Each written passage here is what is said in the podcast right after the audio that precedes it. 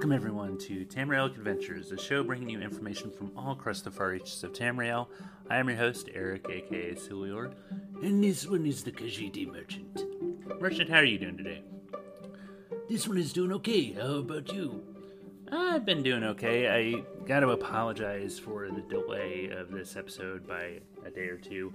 Um, I have had a pretty busy week and weekend, and so I had to find time to do this episode. I'm doing this episode right after I recorded Nintendo because uh, let's see, Monday I had to get my glasses fixed. I had to get a new pair of frames. I don't know exactly what happened, but I went to put my glasses on and you know that you know I think it was over the weekend my glasses broke. I went to put my glasses on and the band fell and hit me in the face. So I took a look at them and it wasn't the screw. I was looking for a screw because usually what will happen is one of those tiny ass screws will fall out and they are nearly impossible to find because they're so small. That was not the case with this. So I went to see if I could get them, you know, repaired. Just, you know, whatever, you know, worker magic guy. And he said that that was impossible. So thankfully, I've got insurance. I was able to just get the frames replaced. I went to the place where I got them, and even though I haven't had new glasses in like three and a half years, they still happen to have that pair of frames. So they were able to pop the frame or the lenses, my old lenses, into a new frame and not even have to shave them down or anything. So that was pretty much best case scenario. Now, I prefer contacts, but I do like having glasses. I like having the option, and I don't have to, you know, walk around blind before I go to bed. So that is what happened on Monday. Now, this is Wednesday when I'm recording this and putting this out. Yesterday, I was kind of busy. I had some other stuff going on. I um, tomorrow I've got a dentist appointment, so my week is pretty much booked. So I am bringing this to you as quickly as I can. So um, yeah, that has been my week. So or is my week for this week. So I'm getting this to you. Regardless, you know, I'm making time for you guys. So today we are going to be talking about Kynareth now, there has been a little bit of news. I am, you know, we still haven't gotten the official reveal of the next year of ESO. Now, we know that it is going to be related to Mehrunes Dagon and his plane of oblivion, the Deadlands. We don't really know specifics yet. We don't know what the chapter is going to be called. I imagine the story arc is going to be called Gates of Oblivion just like the solitude you know skyrim thing was called the dark heart of skyrim the like the whole event arc like the whole year of content was called the dark heart of skyrim and i mm-hmm. guess we did get to see what exactly that dark heart was in the markarth dlc that was the finale of that so that stream is happening on the 21st. So that's a little over a week away from today.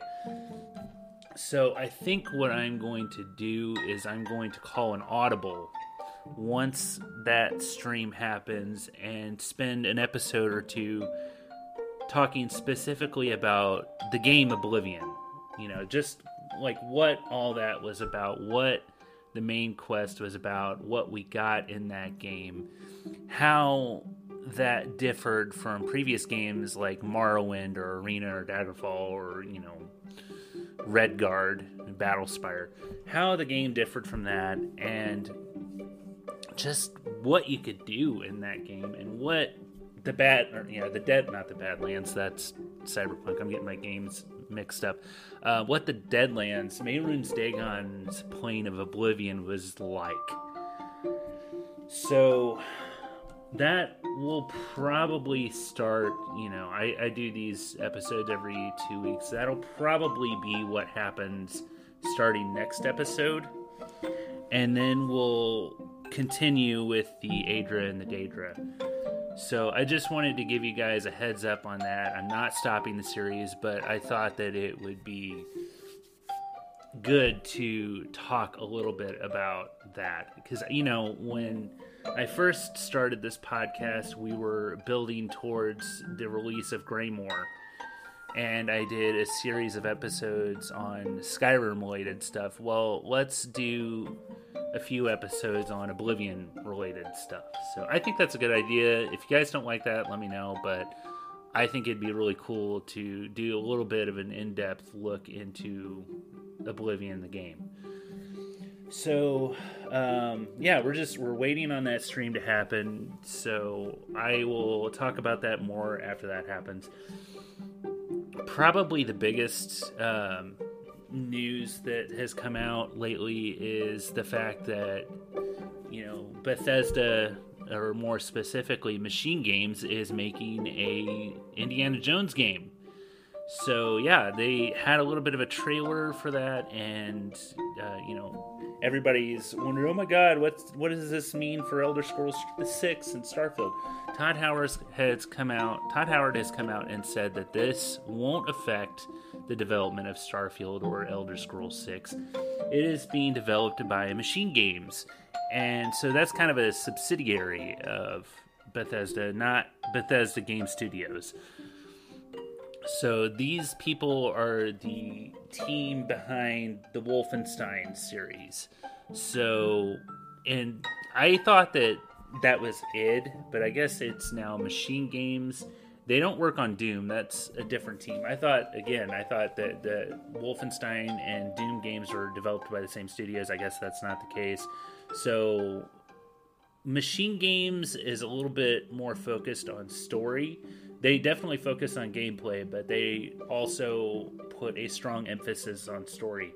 If you've played the last few Wolfenstein games, starting with the Old Blood, um, sorry, not the Old Blood, the New Order, you can tell that they really amped up the story elements of the Wolfenstein series, and I'm all for that. Like, I love me some good gameplay. Good gameplay is a definitely definitely a key component of a game, but you got to have a good story to keep me interested. I've said this time and time again. Without a good story, I lose interest. So I think that this will be great. You know, I don't, off the top of my head, I can't really think of a Indiana Jones game. Yes, there was an Indiana games or Indiana Jones game on the original Xbox, but I never played that. Other than that, there's Young Indiana Jones, which was based on a TV show, and that was in the NES days.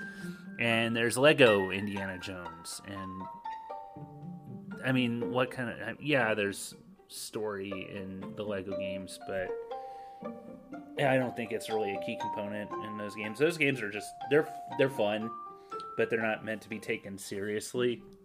So I am definitely looking forward to this. I think it'll be cool. So as far as what I've been playing lately, I've actually been playing some Elder Scrolls. I played some Skyrim and some ESO on stream. So with Skyrim, I did a little bit of the main quest. I met Paarthurnax for the first time, uh, voiced by Charles Martinet, who also voices Mario for Nintendo.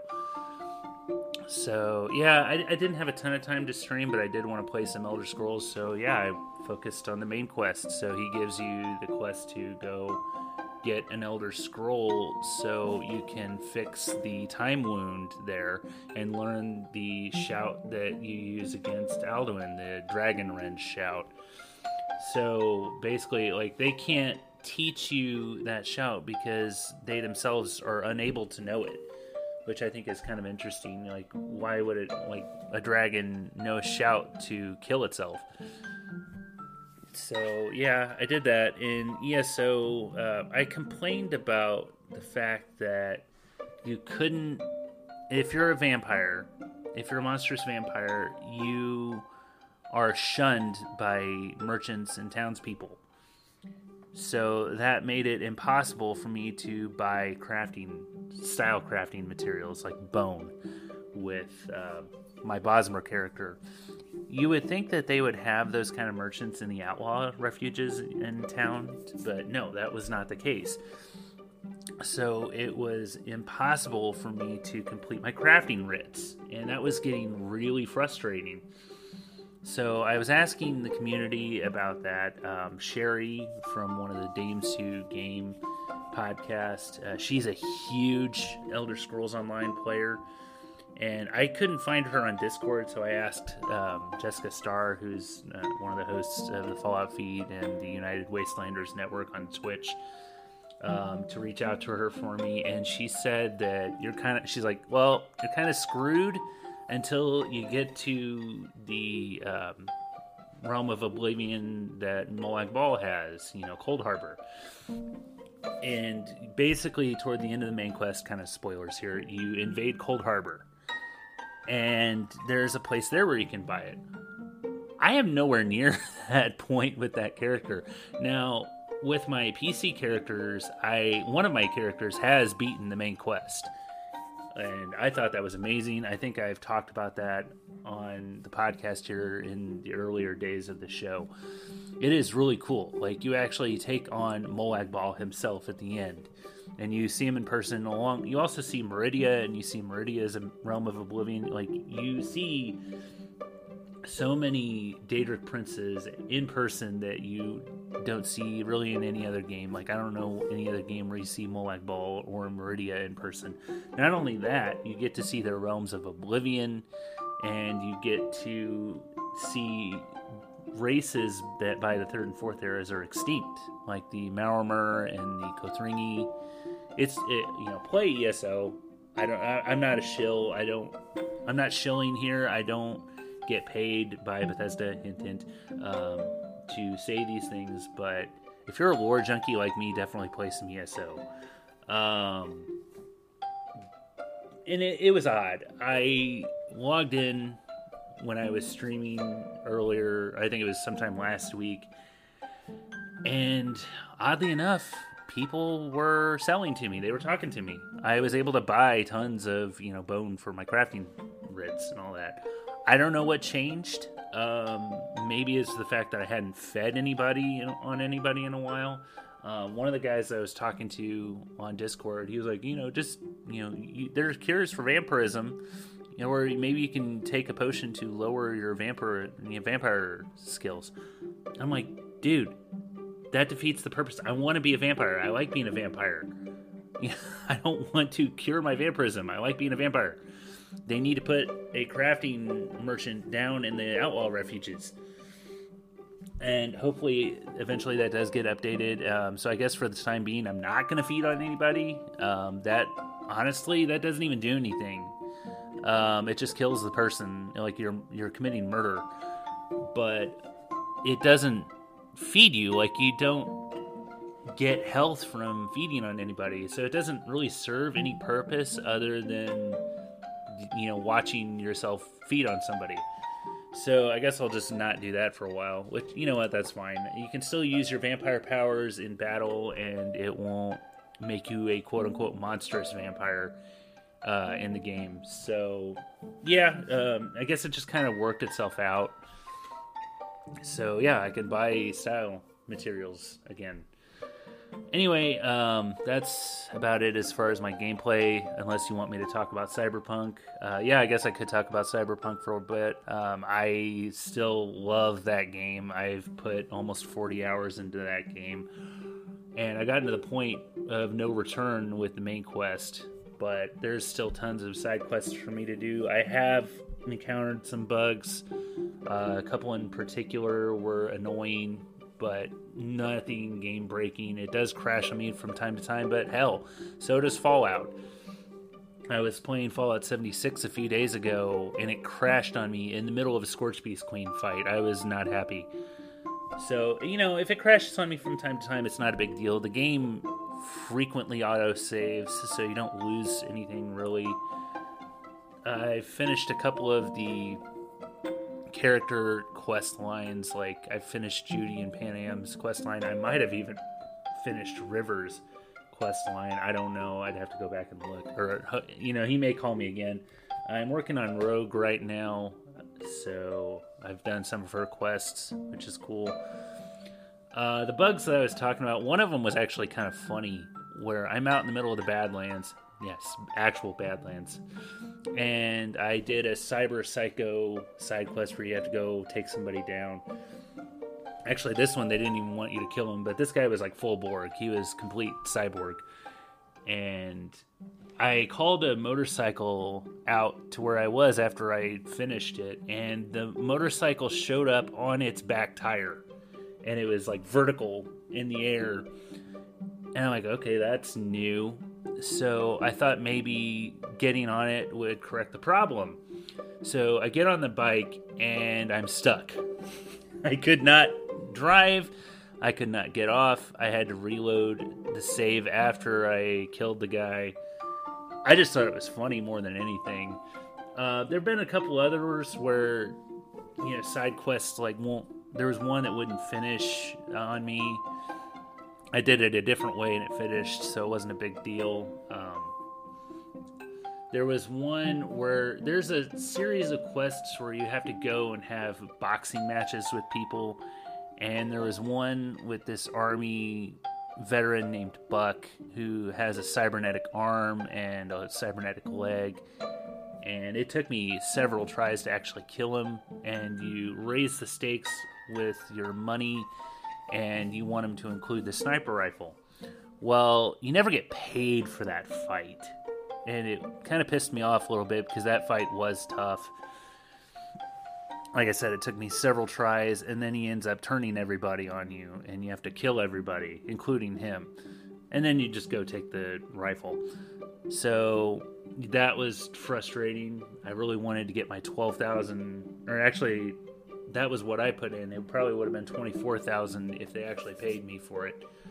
Um, I've got cybernetic parts in every slot now, and I've upgraded my optic or my uh, operating system.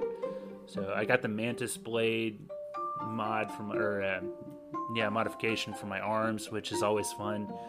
Uh, basically, these blades come out of your arms. I should buy gorilla arms at some point for the boxing fights because that would help.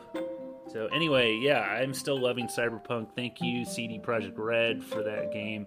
I know this is mainly a Bethesda podcast, but I've been playing the shit out of Cyberpunk and I've been loving it.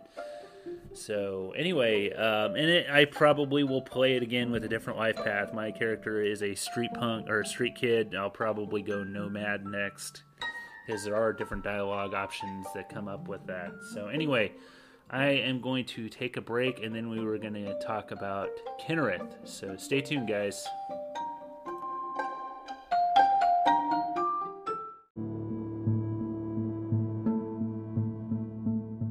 All right, guys, welcome back after that short break. Thank you for checking out my anchor sponsor. Uh, if you are looking to make your own podcast, definitely check them out.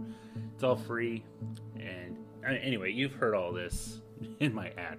So let's talk about Kynareth. So, like the other divines, there is a quote here at the top of the article with UESP. It says that Kynareth says, Use nature's gifts wisely. Respect her power and her fury. So, yes, Kynareth is the goddess of the heavens, the winds, the elements, and the unseen spirits of the air. So, basically, all of nature. She is a member of the 8 slash 9 divines and the patron of sailors and travelers. Kynareth is often invoked for auspicious stars and at birth and for good fortune in daily life. In some legends, she is the first to agree to Lorkhan's divine plan to create the mortal plane and provides the space in the void for its creation. That kind of makes sense, you know, with her being the goddess of nature, but it's interesting that pretty much all of the nine vines like, oh, maybe this one was the first to invoke Lorkhan's plan. I don't think we'll ever know for sure, but you know what? Here it says that she might have been. So she's also often associated with rain, and that's a phenomenon that is said not to have occurred before the removal of Lorkhan's divine spark. Why that would be, I have no idea, because, you know, nature needs rain. So, anyway, She is the mother of the demigod Morius, M O R I H A U S, Morihaus. She is also suspected to have commi- communicated with Saint Alessia through visions of Pelinal's imminent arrival. Why can't I talk today?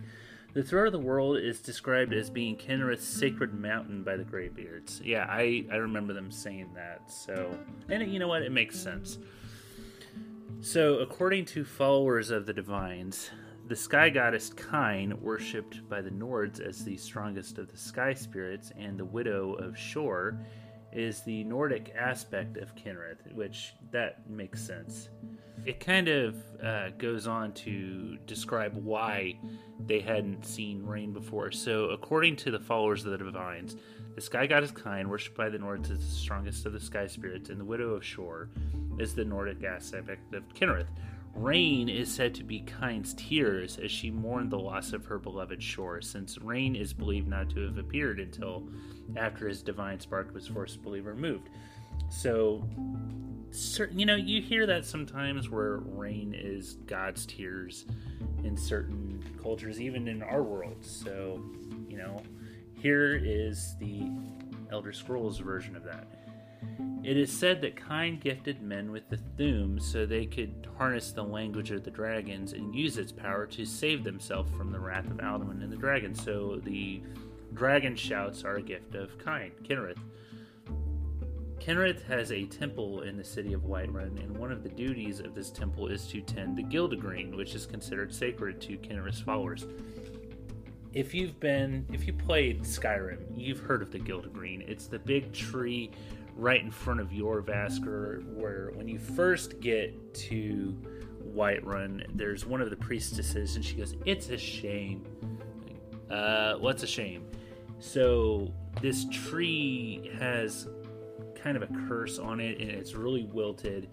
And you go get this dagger called Nettlebane, and you get some of it, the bark of the Gildergreen, or the, this tree that's guarded by a ton of Spriggans, which I'm not the biggest fan of Spriggans, but it makes sense. They're guardians of nature, so they see you use this dagger on the tree, they're going to think you're attacking it. So you have to fight off a bunch of Spriggans, but once the you know, quest is complete, the Gildergreen blooms again, and it's really pretty to see.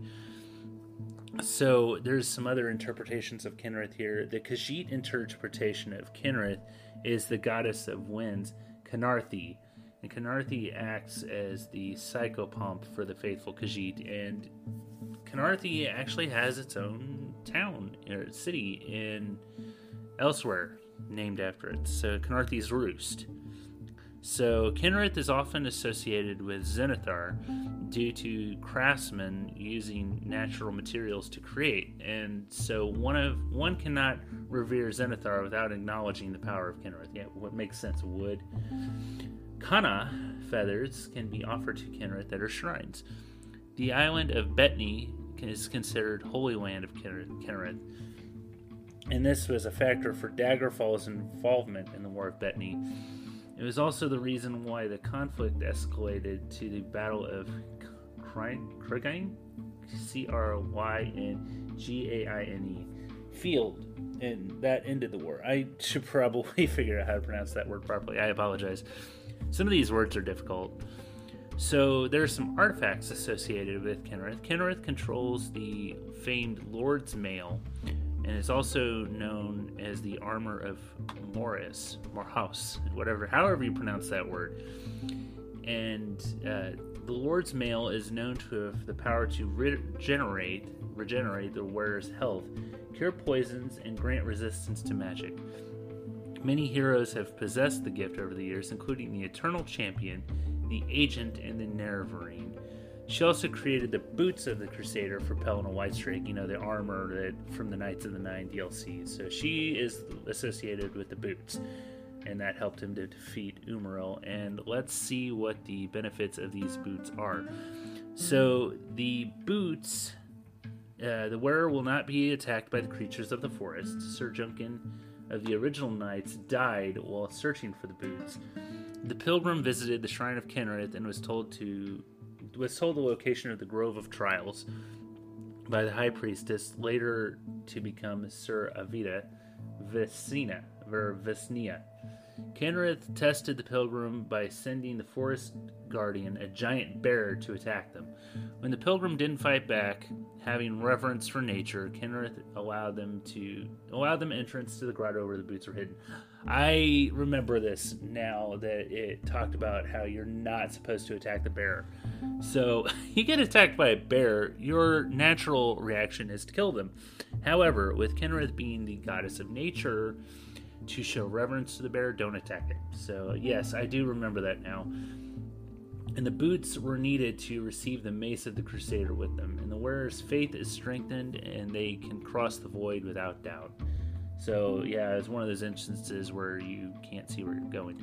So, I should mention the other uh, previous enchantments on the, uh, or the previous items for the Divine Crusaders relics. So, uh, with the Helm of the Crusader, which was associated with Dibella, it gives the wearer a serene beauty and also enhances the wearer's bartering ability as well as, as well as their skills of illusion. So, the helm was uh, built by the shrine built by the shrine of the Crusader in the halls of Vanua after his death, and using the helm as an object of worship. The ruins of the structure were slowly engulfed by the Lake Rumar in Third Era 153, and Sir Amiel went on one final quest hoping to restore honor for his order, and he ventured into the haunted ruins of Vanua before he died, or but he died before he can reach the helm.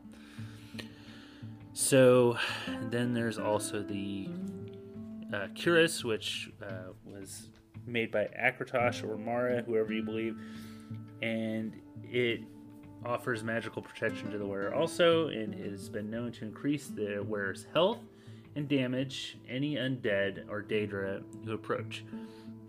And it was the first relic recovered by the original knights who defeated Wyrm of Elenglynn, I think is how you pronounce that. And Cuirass is the only relic remaining in the Order's possession, and uh, when it dissolved after the death of Sir Amiel, it was safeguarded and wait, it dissolved and then anyway, this this doesn't total sense, I guess. Uh, many adventurers faced the ghosts of the knights, but none were able to pass. So you have to, you know, it was protected by the spirits of the lingering knights. So we also talked about the shield, which was the, in the last episode, which was created by Julianos and it is the symbol of the Imperial Pantheon. And the shield allows the wearer to reflect spells back at casters or to deflect them entirely. And Sir Henrik of the original Knights retrieved the shield after he set out on his own. He and his friends hid the shield deep within Fort Bulwark, an abandoned Imperial fort, before he died. He saw the protective measures finished. His ghost sent the pilgrim to the fort, which had been taken by a group of conjurers. Conjurers sought the shield, but had been unsuccessful in getting past the many traps and puzzles within the ruins. The pilgrim encountered the knight Sir Thedret, imprisoned within the ruins, and once the pilgrim set him free, Thedret passed on his limited knowledge of puzzles of the puzzles, and later joined the reformed Knights of the Nine. After many challenges, the pilgrim discovered the shield deep within the ruins. Um, let's see. We talked about the sword also, and the sword has a fire enchantment on him. It strikes are burnt by holy flames, and their magicka reserves depleted. It was discovered by Sir Berich Vlindrel of the original Knights, who brought it to the War of the Red Diamond. When he died, it was buried with him in his family tomb in Underspall Cave. And underneath, Lord Vin- Vlindrel dropped or dragged the sword down into the evil, cursing it so the righteous wielder would have stunted magicka. His wrath, or sorry, wraith, infamous for haunting the Orange Road, wielded the weapon, and it was discovered by the pilgrim who, after seeing, seeing Lord freeing uh, easy for me to say, Lord Vlindrel's soul, he reconsecrated it on the altar of the great chapel of Arkay in Cheydinhal. So yeah, that those are all the relics we've talked about so far. Um, after we cover the Oblivion uh, events and the game and all that, we will continue on. Um, there's a couple of other things here. So uh, the like um, Kynareth is also associated with the Ring of the Wind. It's a legendary treasure of Elsweyr, sacred to Kynareth. It was owned by the nimble acrobat Kisimba Springsnow, who is said to always land on her feet except when chosen to land on the feet of others. That's kind of funny. So that is really it as far as Kynareth. Uh, like I said, we are going to. I'm going to call an audible and talk about Oblivion for probably at least a couple episodes, and then we will be back with the rest of the Aedra. Let's see. Next would be Mara. So yeah, we, I think we all know a little bit about Mara, so I'll be excited to dig into that. But for now, we're going to take a break on this series and talk about some Oblivion stuff. So I'm excited to get into that. As you guys know, if you've listened to my introduction episode, Oblivion was the first Elder Scrolls game I ever played. It was my introduction to the series. And I have played it constantly. I even play it today sometimes. Um, I do have it on my Xbox One, the Game of the Year edition, and I play it on stream sometimes. So if you would like to watch my stream, it is at twitch.tv slash Sulior. I've been playing a lot of different stuff lately. I played some Arkham Asylum, I played some Skyrim, I played some ESO, I've played some Cyberpunk, Fallout, lots of different stuff. Um, got some other games I'll probably play before too long, like Rage 2 and uh, let's see, Doom Eternal. I got a lot of stuff to play. so many, so much, or so little time, and so many games. But yeah, I, I'd stream. Oh, I'll probably stream today a little bit if I find some time after getting my Fallout 76 dailies in. So, other ways to get a hold of me, you can find me on Twitter and Instagram at iangold08. The show uh, has a Twitter and Instagram, also a Tamriel P, a Twitter, Tamriel Adventures at Instagram. Uh, the show has an email, Tamriel Adventures Podcast at gmail.com. You can find me in game on ESO, um, PC North America with EE Gold, and um, sorry, excuse me, uh, Xbox at Sulior. You can also find me in my other shows, uh, Tapes from the Waste, where we talk about Fallout lore, and Nintendo, where we talk about Nintendo stuff. I just put out an episode today on Pokemon Gen 5. Definitely go check that out. So, I would like to thank the Hive, as always, for sponsoring this show. And as always, stay safe, adventurers.